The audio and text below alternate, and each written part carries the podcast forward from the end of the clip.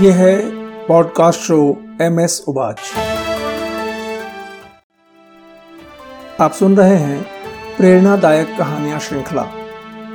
मैं हूं आपका दोस्त मनोज श्रीवास्तव। प्रेरणादायक कहानियां शक्तिशाली हैं, समझने में आसान और नैतिकता से भरपूर। ये कहानियां सच्ची हों या काल्पनिक, हमें सोचने को मजबूर जरूर करती हैं। इनमें से कई तो हमें निश्चित कर देती हैं। तो आइए सुनते हैं। आज की कहानी है अनमोल उपहार। शोध, आलेख और स्वर मनोज श्रीवास्तव का है। एक महात्मा नदी के तट पर ध्यान कर रहे थे, तभी उन्हें आहट सुनाई पड़ी।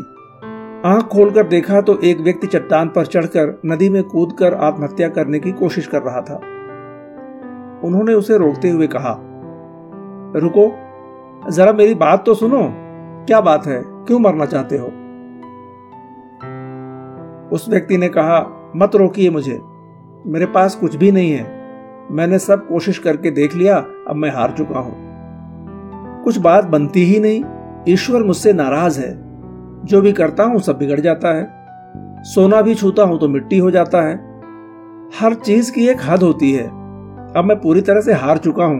मैं इस जीवन से तंग आ चुका हूं। मेरा मर जाना ही ठीक है। महात्मा ने उसकी बात बड़े ध्यान से सुनी, फिर बोले, तुम तो मर ही रहे हो। मेरा एक काम कर दो तो मेरा कुछ लाभ हो जाएगा और शायद तुम्हें भी स्वर्ग मिल जाए। उसने कहा, क्या काम? जल्दी बताओ, मेरे पास ज्यादा समय नहीं है। महात्मा ने कहा, इस गांव का जो राजा है वो मेरा मित्र है और थोड़ा सनकी भी है। अजीबो गरीब चीजें इकट्ठी करने का उसे शौक है। मैं उसे तुम्हारी आंखें बेच दूंगा और मुझे कम से कम एक लाख रुपए तो मिल ही जाएंगे। फिर तुम मर जाना। तुम तो वैसे भी मर ही रहे हो। और राजा अगर प्रसन्न हो गया तो हो सकता है कि कुछ और भी खरीद ले और मुझे और ज्यादा पैसे मिल जाएं और मेरा जीवन सुखी हो जाए और तुम्हारा परलोक सुधर जाए। वो व्यक्ति महात्मा को मना ना कर सका। सोचा, महात्मा जी ठीक ही कह रहे हैं, मेरा यह जन्म तो व्यर्थ ही गया, हो सकता है परलोक ही बन जाए। वो महात्मा के साथ चल दिया राजा के महल की ओर। रास्ते में अचानक उसे ख्याल आया कि जब मेरी आंख एक लाख रुपए में बिक सकती है तो मैं तो गरीब नहीं हूं। महल तक पहुंचते पहुंचते उसने तय कर लिया कि यह ठीक नहीं है आंख बेचना। महात्मा उसे महल के बाहर ही रोककर भीतर चला गया। राजा को सारी योजना बताई और राजा मान गया। उस व्यक्ति को बुलाया। राजा ने कहा, ठीक है, इसकी आंखें निकलवा लेते हैं, इसे एक लाख रुपए दे दो। उस व्यक्ति ने कहा, राजा जी मुझे मूर्ख समझते हैं क्या? मैं अपनी आंखें नहीं बेचने वाला। राजा बोला, देख भाई, तुझे यदि दाम कम लग रहे हो तो मैं ज्यादा दे सकता हूं, दो लाख पांच लाख जो तू बोले। महात्मा ने राजा को पहले ही समझा दिया था कि यह जितना मांगे उतना देना। राजा फिर बोला, एक काम करते हैं, मैं तुम्हें दस लाख देता हूं तुम्हारी आंखों के, और तुम्हारे दांत, कान, हाथ और पैर भी खरीद लेता हूं। और तुम तो वैसे भी मरना ही चाहते हो तो इतना पर्याप्त है।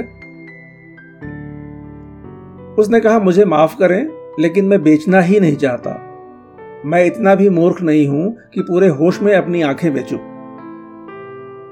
महात्मा ने कहा, लेकिन भाई तुम तो कह रहे थे कि तुम्हारे पास कुछ है ही नहीं।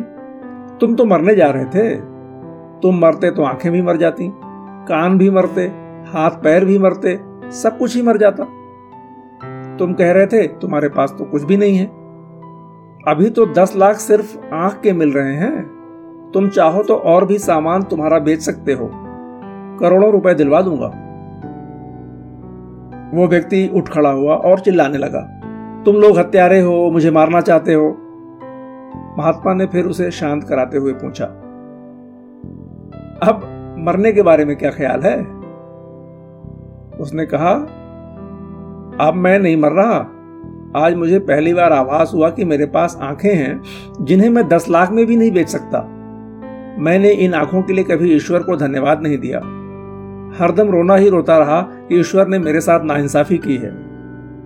मैं शिकायतें ही करता रहा। आज आपने मेरी आंखें खोल दी। ईश्वर ने तो मुझे यह शरीर दिया है जिसका कोई मोल ही नहीं लगा सकता। महात्मा ने फिर कहा, मैं इसीलिए तुम्हें यहां लेकर आया था, आगे तुम्हारी मर्जी।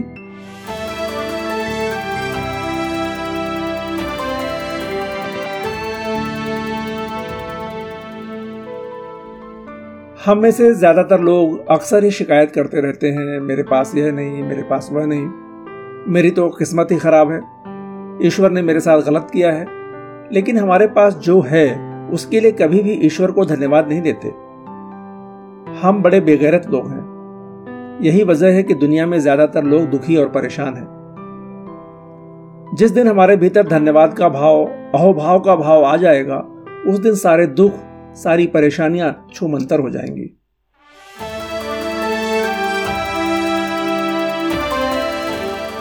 हमारा शो और कहानियां यदि आपको सार्थक और उपयोगी लगती हों तो इसे फॉलो और सब्सक्राइब करें, कमेंट करें और दोस्तों के साथ साझा करना ना भूलें।